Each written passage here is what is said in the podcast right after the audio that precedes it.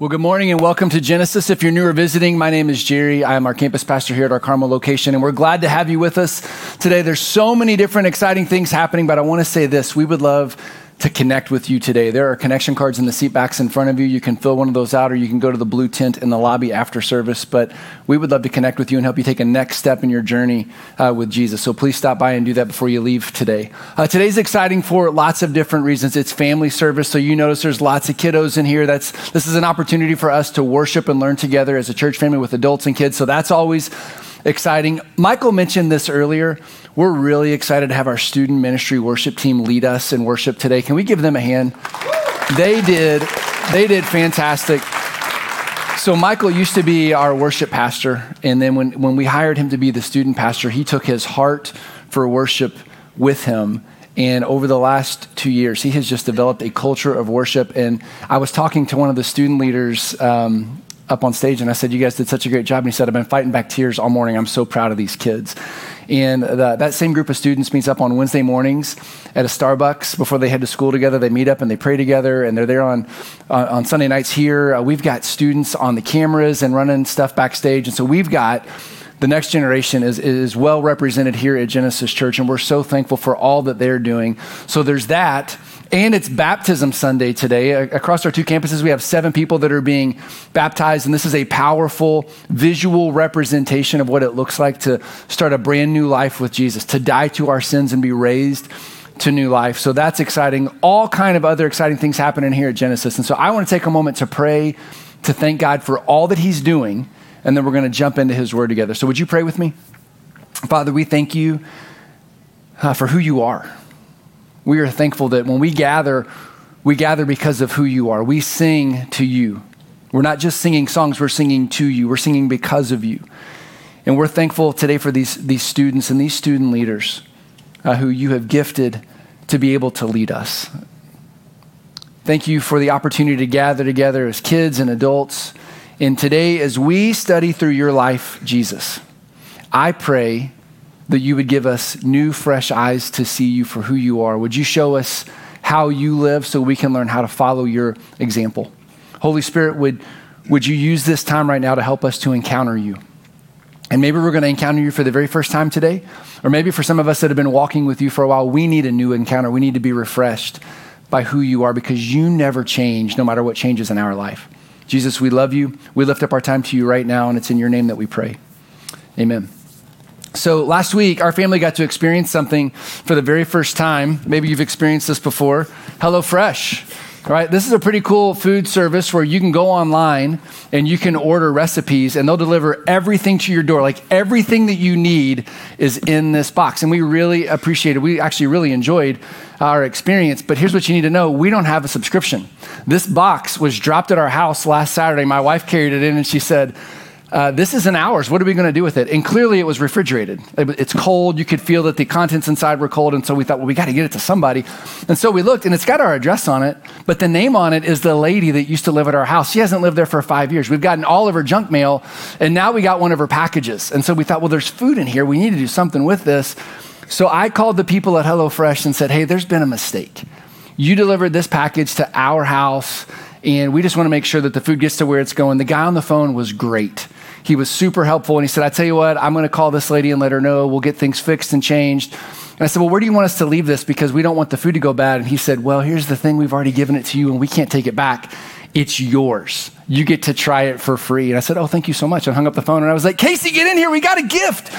And we tore into this thing and it's so cool. Like we had never seen this before. This is a this is an insulated box and there are recipe cards. There was uh, shrimp, chicken, ground beef, fresh ginger, all kind of stuff in here. And we've been making HelloFresh meals all week. And on numerous occasions, our kids have said, Is this one of those HelloFresh meals? This is really good. Now, my wife's a really good cook. She just doesn't usually cook with ginger, okay? So my kids are, their minds were blown.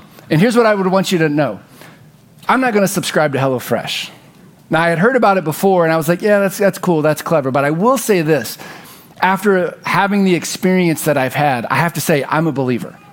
The customer service was great. The food was great. The recipes were really easy to follow. And so, if you were to ask me, should I or shouldn't I? I'm like, if you've got the money and you can do that, why not? I mean, I am just a believer in, in what they do. And have you noticed that's how life works? There's lots of things that we can hear about, but until we experience them for ourselves, we can't make, really make a call on it. We don't know if we like it or if, or if we don't. And there's products that we want to buy, there's places that we want to go, there's things we want to try, but we really can't weigh in until we've experienced it for ourselves. Now, this year as a church family, we have been reading and studying through the Gospel of John for this entire year. We started back in January. And in January, we shared a, pastor, uh, a passage of scripture with you then, and we've shared this passage throughout the course of the year. And John says something very similar to what I just explained to you. This is what John says in 2031. John 2031, he says this These things are written that you may believe that Jesus is the Messiah, the Son of God, and that by believing in him, you may have life in his names. In other words, this is what John says I have written my account of Jesus' life for you. I knew him. And the reason I wrote it down is because I don't want you to just hear about him.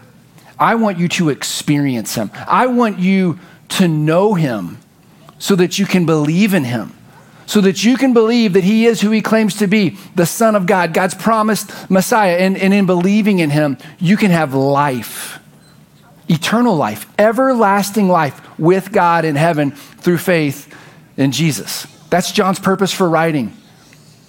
And over this year, we have covered 19 of the 21 chapters that John has recorded for us. Last week, we looked at Jesus' brutal death on a cross. Next week, we're going to study his powerful resurrection from the dead. But this week, we're going to hit pause in John's gospel and we're going to go back and look at a few specific events from Jesus' life where we're going to see a pattern emerge that tells us a lot about how Jesus lived, but it's also a pattern that he intends for us to carry out in our lives as well. And so, since we've got kids in the room, we're going to go back to the very beginning of Jesus' life when Jesus was just a baby. How many of you, how many of you kids know the, the Christmas story? Right? At Christmas, what happens? Jesus is born, right? An angel comes to Mary and says, Hey, you're going to have a son. His name's going to be Jesus. And when he's born, the angels come and they tell the shepherds, Go worship your new king. And the shepherds worship him and there's wise men that come from a distance and they worship Jesus. And that's the Christmas story. And all of that happens between like birth and two years old. And then we don't know anything until Jesus is 12 years old. In Luke chapter 2, we get a story about Jesus when he's 12 years old. Now, if you are 12 or 13 years old, can you stand up for me? I, I need you to do me a favor. Okay, here's a couple, couple, okay. This, this story that we're going to share with you, Jesus was about this age. Okay, so appreciate Jesus at this age. Thank you. You guys can have a seat. But we're talking young, preteen. His family travels to the holy city of Jerusalem, as they did probably once a year for Passover. It was a really special festival. They went in, they celebrated, they worshiped, and it came time to leave. And Mary and Joseph, Jesus' parents, forgot Jesus. They left him and not for like 20 minutes, for two days. Apparently, they got one day away from the city and they were like, Has anybody seen Jesus? And they're like, We left him. And they had to travel back a day and find him. Now, thankfully, he was 12 years old. He was probably resourceful enough to figure things out. But what kind of parents forget their kids? I don't, I don't know what kind of parents those are, but me and my wife are those kinds of parents. About 10 years ago, our son, Ben, who's now 14, he's probably four or five at the time, maybe five or six. We forgot him. It was at church, okay? We drove separately, and my wife, when it came time to leave, she thought he was staying with me. I thought she was going home with her. So I walked through the door and she's like, Where's Ben? And I said, He's with you. And she said, No, no, he is with you. And I said, He is not with me. We live 15 minutes away, and we came from a very large church. Now, we knew all the people and we trusted all those people, but we're like, our son, our four or five year old son is figuring this out right now. I run to the car and I'm like panicked. And all of a sudden, I get a phone call from a friend and said, Hey, did you forget something? I said, Yes, yes, I did. yes, I did. Is, is he with you? Is, he's fine. He's fine. He's a little shaken. We're leaving. We'll meet you in between. I said, Great. Thank you so much. So I hop in the car and I go and I get Ben. But here's the saddest part of the story, okay? We were leaving for town that afternoon for like a four or five day vacation. And Ben knew this. Yeah. So we get in and I strap him in and I said, buddy, I'm so sorry. And we drive for a minute and like real quiet, he says, Daddy, you forgot me. You were going to go on vacation without me. And I said, Buddy, I didn't forget you. Your mom did. It's not my fault. It's not my fault. And we, we felt horrible. We felt is not our proudest parenting moment. But we do, whenever we feel really bad, we go back and we read this story and we're like, hey, Jer- Mary and Joseph, like this, they forgot the Son of God. We're not doing too bad, right? So we find comfort in seeing this. But here's how this story, when Jesus is 12 year old, this is how it ends. This is all Luke tells us about the end of the story after they find Jesus. Luke chapter 2, verses 51 through 52 says, Then he, Jesus, went down to Nazareth, his hometown, with them, his parents, and was obedient to them. Now I want you to pay attention to this, kids. Jesus, at 12 years old, was learning to be obedient to his parents and to God. It says his mother treasured all these things in her heart, and Jesus grew in wisdom and in stature and in favor with God and man. And so this is really important. At 12 years old, Jesus was learning and practicing obedience just like the rest of us. And this happened at 12. And the next story we have from Jesus' life is when he's 30. Now, I know some of you kids are really good at math. What's the difference between 30 and 12? How many years is that? Oh, maybe you're not so good at math. 30 and 12, it's 18 years. That's a long time. 18 years. We don't know anything about Jesus' life other than Luke says. He grew up like the rest of us. He grew in wisdom and favor and stature with God and man. And a lot can happen in 18 years. This is a picture of me when I was about 10 years old.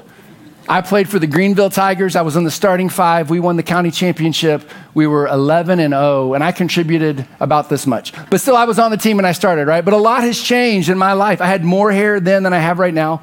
I've got more hair on my face now than I had then. I definitely weigh a lot more. I'm a little smarter, but a lot has changed in my life between then and now. Now, I want to have some fun with you guys. I want to show you some pictures of some of our staff members then and now. And I want to see if you can guess who they are. So, who is this first guy? Any guesses? He's wearing a Bears jersey, so he's on probation right now. But any guesses on who it is? Paul. Not Paul. Who is it? Let's see the picture. Joel, Joel Burkhead.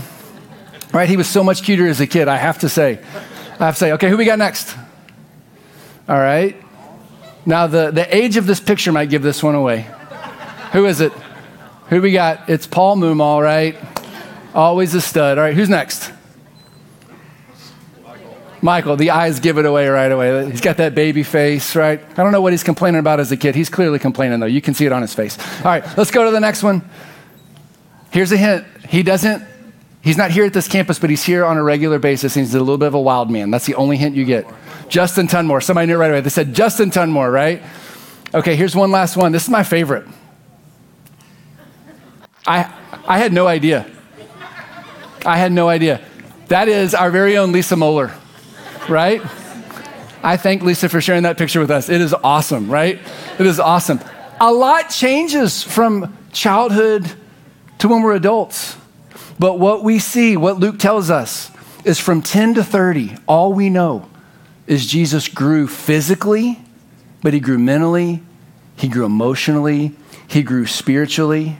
And what we see is that as he grew, this is what Luke tells us, he grew in wisdom and stature and in favor with God and man. And I think what's implied in here is that at 30 years old, or from 12 to 30, he grew in obedience. He learned how to be obedient to his heavenly father. And that obedience leads us to the next story that we find when he's 30 years old. Okay? Um, this story is recorded in three of the four gospels. Matthew, Mark, and Luke. We're going to look at Mark's account specifically. Mark says this Mark 1 9. This is how Mark begins his gospel. At that time, Jesus came from Nazareth in Galilee and was baptized by John, John the Baptist, in the Jordan. Now, if you read Luke's version of this, Luke tells us that at this time Jesus was 30. That's how we know how old he is. But look at what we learn. At this time, he left Nazareth. Well, that's where we left him when he was 12. So he's left his hometown and now he's come to John the Baptist to be, to be baptized, which should lead us to a really important question. Why would Jesus need to be baptized at 30 years old? If you don't know the story, John the Baptist, his message, he was telling people, repent, for the kingdom of heaven is near. For the kingdom of God is close. Now, that word repent means admit that you're a sinner and turn to God.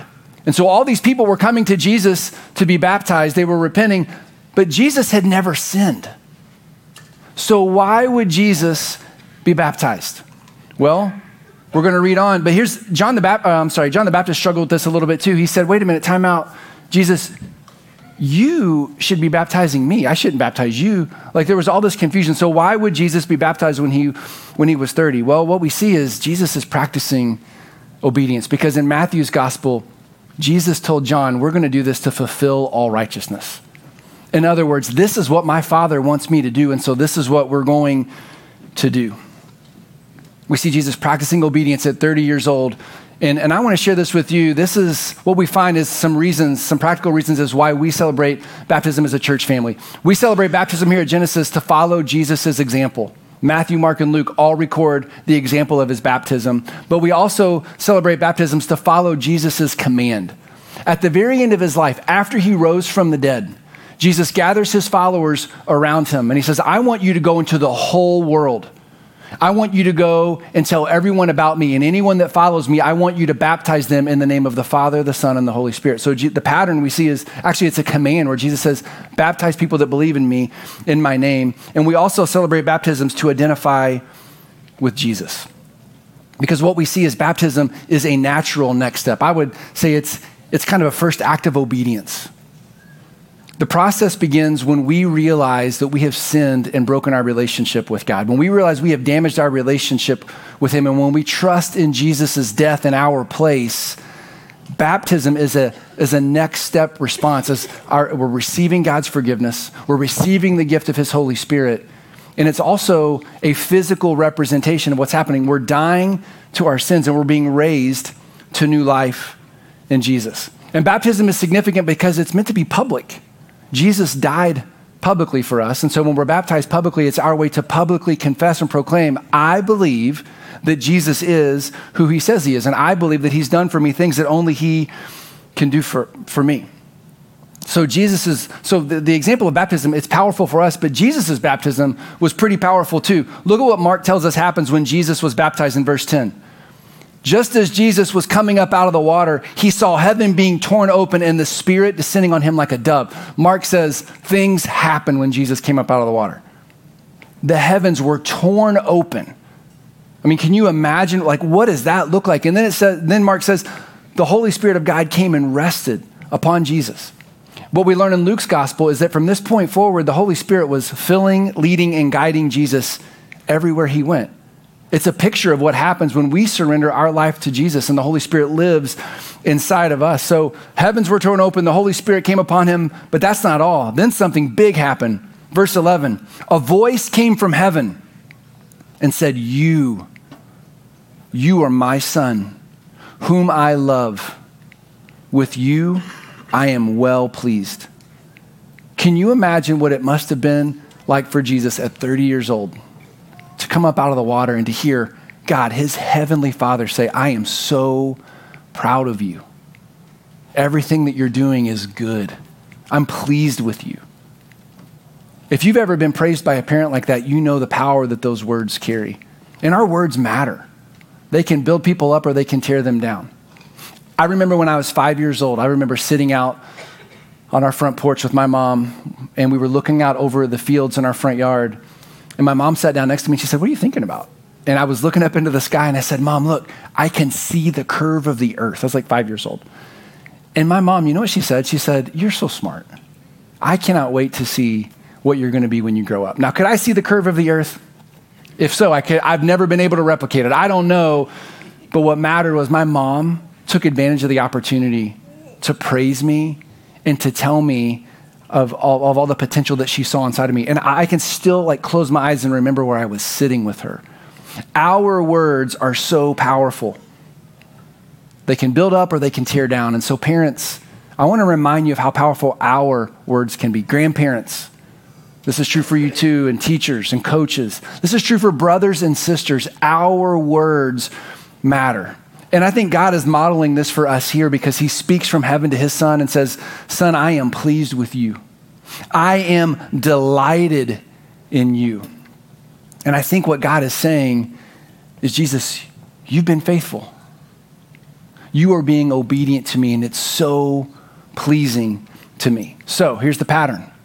At 12, Luke tells us that Jesus had to learn to be obedient to his parents, just like the rest of us. And he grew in wisdom and, and obedience with his heavenly Father. At 30, we see Jesus modeling obedience for us, and God speaks from heaven and praises him. And that obedience carried him to the end of his life. Jesus knew where the path of obedience was going to lead him. And he tells his disciples about it somewhere in the middle of his ministry in Luke chapter 9. I don't know the timestamp for sure. I'm going to guess there was about a year left in his life, maybe a few months. But I want you to hear what Jesus says to his disciples. He spells out what his obedience is going to look like. Luke 9 22, Jesus says this The Son of Man, referring to himself as the Son of Man, must suffer many things and be rejected by the elders, the chief priests, and the teachers of the law, and he must be killed and on the third day raised to life. Now, that's the story that we studied last week. And Jesus didn't leave out any details. It hadn't happened yet. But he knew where his obedience was leading him, and he didn't shy away from it. And then in the very next verse, Jesus says to his disciples, And I want you to know that I expect you to be obedient as well. Look at verse 23. He says, Whoever wants to be my disciple must deny themselves and take up their cross daily and follow me. For whoever wants to save their life will lose it, but whoever loses their life for me will save it. Now, we like the idea of our sins being forgiven through faith in Jesus, but this idea of having to follow his obedience in death and denying ourselves on a regular basis, it's hard. It's a hard pill to swallow. And look at this image. Jesus says, You're going to have to carry your cross. The cross was an instrument of death. The reason we wear the cross as a necklace or as an ornament is because we know that Jesus conquered the power of death. When Jesus said, Carry your cross, he is saying, Guys, I'm calling you to a life of death. I want you to follow my example. And denying ourselves means that we take the focus off the things that we want and we learn to focus on the things that God wants for us instead. We have to die to all of our sinful desires so that we can become more and more like Jesus. But in fairness, Jesus gives us a choice. If you go back and you look at that passage, he says, Whoever.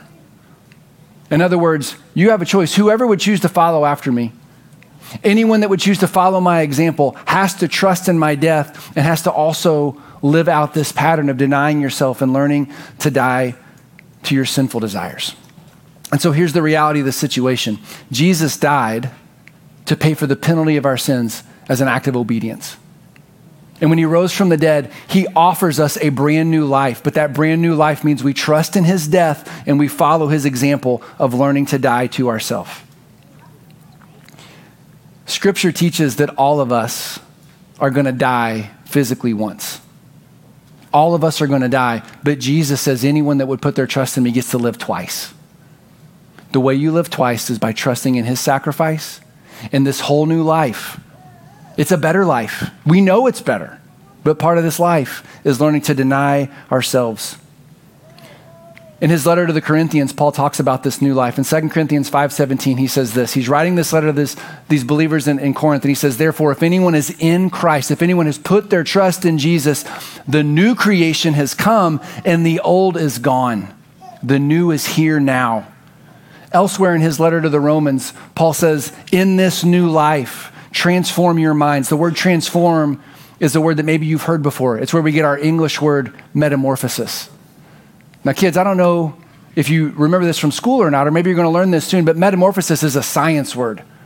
Metamorphosis is when a creature becomes something completely different, a brand new kind of creature. Like when a tadpole changes into a frog, or a butterfly, or a, ca- a caterpillar goes into its cocoon and comes out as a beautiful butterfly. What Paul is saying to the people that he's writing to is when you put your trust in Jesus, you go through a metamorphosis. It's a spiritual metamorphosis. You might look the same on the outside, but you're brand new on the inside. And here's what I want to remind you of this is a work that only Jesus can do for us. And learning to deny ourselves is a work that only the Holy Spirit can do in us. It doesn't depend on us, it depends on everything He's done for us. And in just a moment, when we celebrate baptisms, Baptism is a picture, a powerful picture of what this new life looks like. When Jesus died, they took his body off a cross and they laid it in a tomb because they knew he was dead. They sealed it shut. And as far as anyone was concerned, the story was done. But then three days later, three days later, he rose to new life. When we see someone go down into the waters of baptism, they're confessing their faith in Jesus, and the water doesn't save them, but they're saying, I'm dying to my old ways and I'm coming back. I'm raising up to a new life. I'm embracing this new life that Jesus has for me. And so I know as I look out at many of you, many of you are following Jesus. You've been following Jesus for a while, but I think we need to be reminded that we're dead to sin and we're alive in Christ. We need to be we need to re-embrace every day this new life that he has given us. Jesus didn't say to do it once a year or when you feel like it, but it's a daily thing. And so I want to encourage you, and I need you to encourage me to re embrace this life of dying to ourselves, denying ourselves, and living in the life that Jesus has for us. But before we pray, I just want to say if you've never placed your faith in Jesus, if you're going through life and you're, you're really hedging your bets to say, if I die, I'm going to stand before God and say, I did the best I could. He's going to say, I'm, I'm sorry, your best isn't good enough. My son is good enough.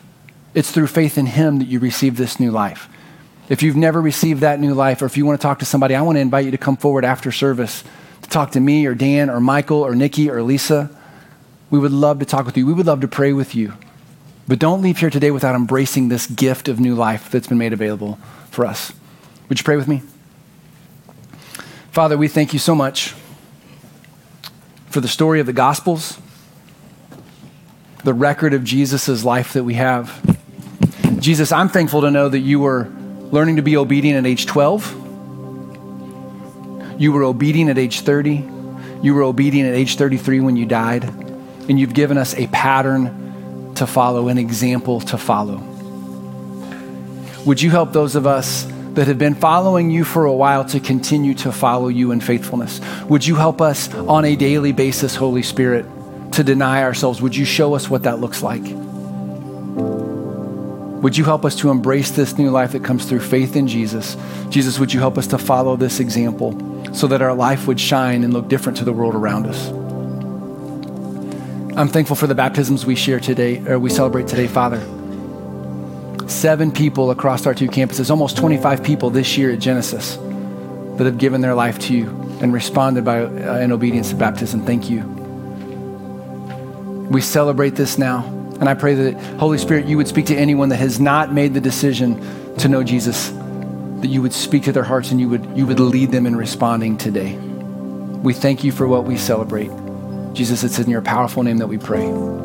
Amen.